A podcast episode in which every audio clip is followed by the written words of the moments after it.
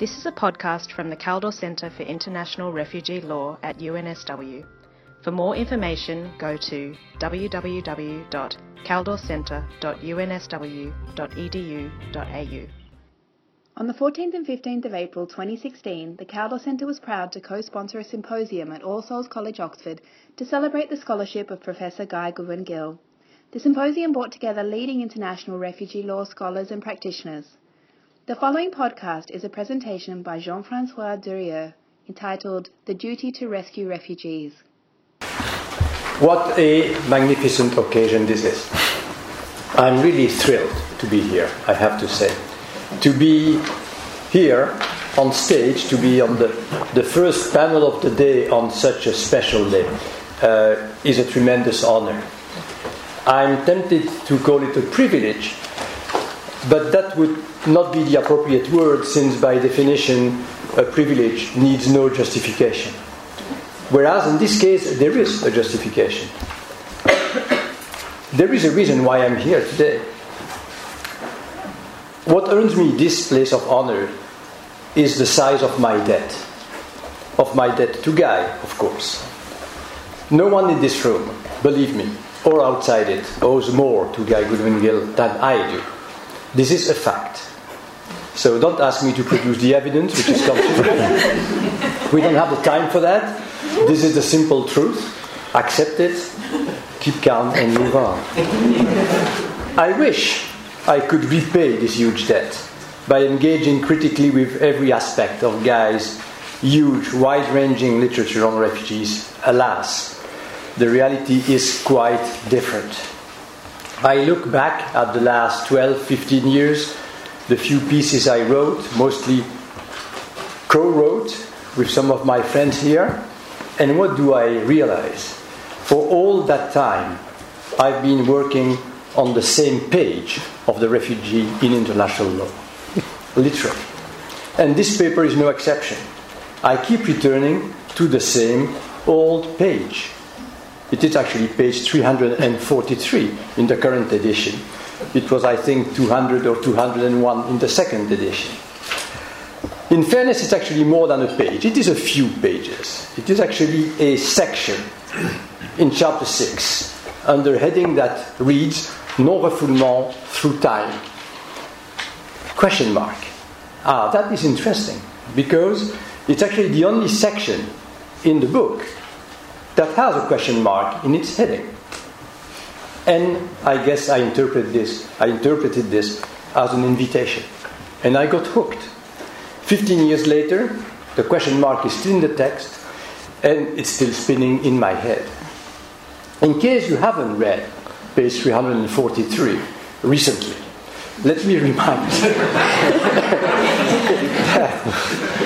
non-refoulement through time represents in Guy's work and in his words the political and legal reality of mass influx of refugees, whereby while the peremptory norm of non-refoulement secures admission onto territory, admission does not raise the presumption that a local durable solution will be forthcoming. At the level of a particular refugee hosting state, non-refoulement through time is a rather disheartening proposition, almost a recipe for frozen refugee lives and an excuse for substandard treatment of refugees. In a piece that Jane and I wrote many years ago under that title, Non refoulement through time, we proposed to overcome this static paradigm by means of a strictly regulated and monitored derogation regime to the 1951 Convention. Clearly, much more work still needs to be done on that front, but this is not, however, the focus of my talk today. Rather, the question that I would like to address is whether non-refoulement through time and or temporary refuge, which Guy posits as the practical consequence of non-refoulement through time, whether that is the glue that the international regime of refugee protection needs in order to function collectively. In Guy's words, Temporary refuge provides the theoretical nexus between the admission of refugees and the attainment of a durable solution. It is the critical normative first step in the effective protection through time of the forcibly displaced. Refuge is thus a link in a chain. My question is is it possible and desirable to represent the chain itself not as a succession of interlocking obligations, but as one collective duty? This is the duty to rescue question. Unless I completely misread the famous page 343, and that would be a disaster, of course, the non refoulement through time model of collective action works more or less as follows. Because of its peremptory character, non refoulement, probably here in its modality of non rejection on the frontier and admission, has the power to trigger a collective response of solidarity. And Guy writes in admitting large number of refugees on its territory and scrupulously abiding by the non-refoulement rule, the state of first admission is acting on behalf of the international community. Now, this is really the key notion, and I think it has to be well understood. We're not talking of an obligation that would be similar to obligatio obligatio in solidum. It's not talking about an obligation that can be exhausted by the performance of any one of the duty bearers. No, we're talking about a positive action carried out out of a sense of obligation that triggers a collective or at least a shared duty. This is a fair proposition. Nonetheless, a number of difficulties remain if the emphasis is put on non refoulement as the primary duty of the famous state of first admission. The territorial dimension of non refoulement slash admission gives prominence inevitably to immigration concerns, to matters of membership and identity.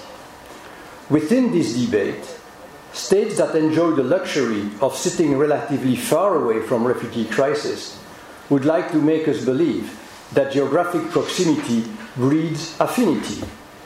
And this is the dubious ethical underpinning of protection in the region policies. Also, non refoulement through time can all too easily be interpreted as a sequence of obligations. This is what some have called the protection before burden sharing tradition. A tradition that suffers from the almost unfillable gap that exists between the peremptory character of non refoulement and the largely discretionary nature of burden sharing. For all these reasons, this tradition and the prevailing system of obligations is perceived as terribly unfair by a considerable section of participants in the regime. And I need not dwell on the deleterious impact of this real as well as perceived imbalance on the regime as a whole. In effect, there are so many tensions and fractures that it's becoming difficult to visualize the international concern and the collective sense of obligation that define a legal regime. In his most recent writings, Guy suggests that it might be wise, indeed, to delink the concept of refuge and non refoulement, and to conceive of refuge as the overarching principle of protection. At the same time, he has consist- consistently stressed that the normative underpinning of the international community's concern for refugees is, and I quote, this much older body of principles encompassing the specific needs of those in distress by reason of force majeure. So, why don't we take this body of principles as the legal glue in the regime? The basic obligation the contours of which we need to sketch, is, in my view, not to admit refugees on a particular territory, much less to refrain from sending refugees back to danger, it is to rescue them from peril. This is the general obligation, and I would venture to add it is the collective obligation of all participants in the regime. This approach to international protection, let me be very clear, is no substitute for the more traditional paradigm that analyzes refugee dilemmas in terms of impartialist versus partialist accounts of membership. what I have called the inclusion slash affinity paradigm. Some refugees can still be seen as moral comrades, as champions of a cause. However, whether we like it or not, the dominant paradigm in these days and age presents refugees not as champions, but as victims. As victims of disaster, as people in distress. This is the dominant image of a refugee, also for purely statistical reasons. With very few exceptions, every new refugee situation is born as an emergency. That is, I'm quoting from the UNHCR handbook on the matter, a situation in which the life or well being of people will be threatened unless immediate action is taken. Emergency, disaster, and rescue are closely related concepts which have come to dominate the policy discourse on humanitarian action and on so called humanitarian crises, which in turn are routinely characterized as involving large scale displacement of population. Now, I'm aware of the dangers of dissolving the singular identity of refugees as a special category of people of concern into an undifferentiated mass of disaster victims. That is not my intention. On the other hand, I think it is possible and indeed advantageous to frame this specificity in the language of disaster and rescue. And let me mention some of the advantages I see in this new paradigm. First, in the disaster and rescue language, new concepts emerge that can usefully challenge the traditional refugee slash migration law concepts. The international border, for example. The international border, in disaster language, comes to represent, hopefully, the critical line between danger and safety, rather than the place where sovereignties meet and migration control is exercised. The concept of evacuation, which is very central to disaster relief work, is also significant. Where refugees do not find safety in the first country they reach, evacuation is what they need. Within this context, I would suggest resettlement is a misnomer, obfuscating the relevant fact that both distress and rescue may extend in time and space beyond admission into an equally misnamed country of first asylum. Beyond elements of language and concepts, we find that the imperative of saving lives from imminent threats, as translated in practice into a sophisticated and highly effective disaster prevention and response architecture. That was, I grant that, designed mainly for natural disasters. The keywords here are preparedness, predictability of response, coordination of efforts, near immediate collective response, all of which are in short supply in most refugee emergencies. Three, by representing mass refugee influxes as complex emergencies, the international community recognizes that such influxes are disasters not only for the refugees slash victims, but also for their hosts. To come to the rescue of refugees is also to express solidarity with the helpers. Rescue, in this sense, is admission and burden sharing in the same breath, so to speak it overcomes two of the major flaws of the original non-refoulement through time paradigm that I have identified the protection before burden sharing tradition and the assumption that proximity equates with affinity. Four, and I'm not sure whether this is a strength or weakness, but complex emergency is also the bridge between in country protection and refugee protection. It may well be that the refugee in need of rescue is the refugee that Shacknove defined in this uh, uh, old piece on who is a refugee, i.e., the one who has access to the international community or to whom the international community has access, regardless of where in, or in which territory he can be accessed. And finally, rescue has the power to guide us because there is a rather well developed legal framework of reference, which is the regime of rescue at sea. Of course, that regime is of direct application to refugees who are boat people. But beyond that, and more generally, I think that the regime of rescue at sea provides an interesting reference, sometimes at the level of a metaphor, but also sometimes much more concretely. And I would like to point to some of the features of that legal regime that I believe are relevant to our discussion of a rescue, a duty to rescue refugees more broadly. First of all, in that legal regime of rescue at sea, coordination trumps contingency. There is an element of contingency, of course, in rescue at sea, in the sense that your duty is actually contingent upon your location on the map at a particular moment. However, this element is not absolute. The ship that received the distress call, or the ship closest to the scene at that time, may not be the one eventually sent to the rescue. Furthermore, a rescue operation may actually be carried out by several actors based on comparative advantage. The duty is incumbent upon all, but it is exercised in coordinated fashion.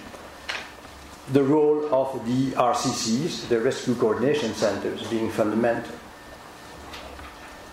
Besides, coordination does not stop at the point of rescue. The amendments to SOLAS and SAR also require now that the contracting states coordinate and cooperate to ensure that masters of ships providing assistance by embarking persons in distress are released from their obligation with minimum further deviation from the ship's intended voyage. If frontline states in a refugee emergency are metaphorically rescuing ships, their own interests must be taken care of by the international community at large. There's also an interesting and important dimension of rescue through time. Attention to the consequences of rescue is gradually integrated into the legal regime of rescue at sea, building upon the rock solid obligation to save lives. The notion of delivery to a place of safety is an interesting link in this continuum and one that is especially relevant to a broader duty to rescue refugees. As we know, under the law of the sea as amended and the applicable guidelines, a place of safety is a location where rescue operations are considered to terminate, where the survivor's safety is no longer threatened, basic human needs can be met, and transportation arrangements can be made for the survivor's next or final destination. There are important cues to be imported from this definition into the universe of refugee emergencies. It suggests, for example, that rejection at the border is not the only risk which international law seeks to keep at bay. Beyond safe crossing of a border, the duty to rescue refugees will not be fulfilled satisfactorily until and unless safety in a broader sense is available to the refugees. Since the Sufi and Elmi decision, we know for sure that the refugee camp is not necessarily a place of safety. It may be a way station, comparable to the deck of a rescuing ship, but not a place where the rescue can be considered to be terminated. The survivors must also have access to what refugee law would call a durable solution, and this is part of the same duty to rescue. Of course, I'm not suggesting to simply transplant the regime uh, of uh, uh, uh rescue at sea to the broader field of rescuing refugees. So, where do we go from here? My time is almost up.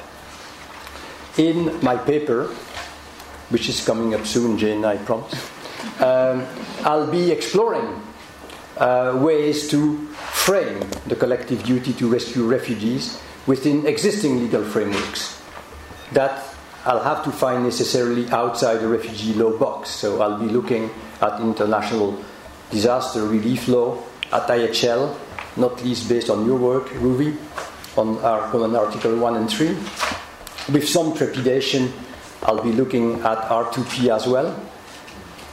I'll be looking also at ways to institutionalize this duty.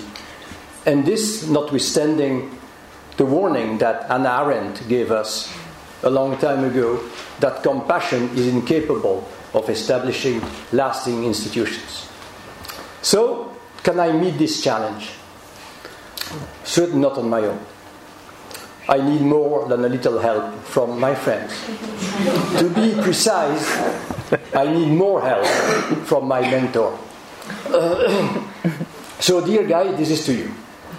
By the magic of an innocent question mark, you prompted me to undertake this adventurous journey. If I lose my bearings, I hope you'll come to my rescue.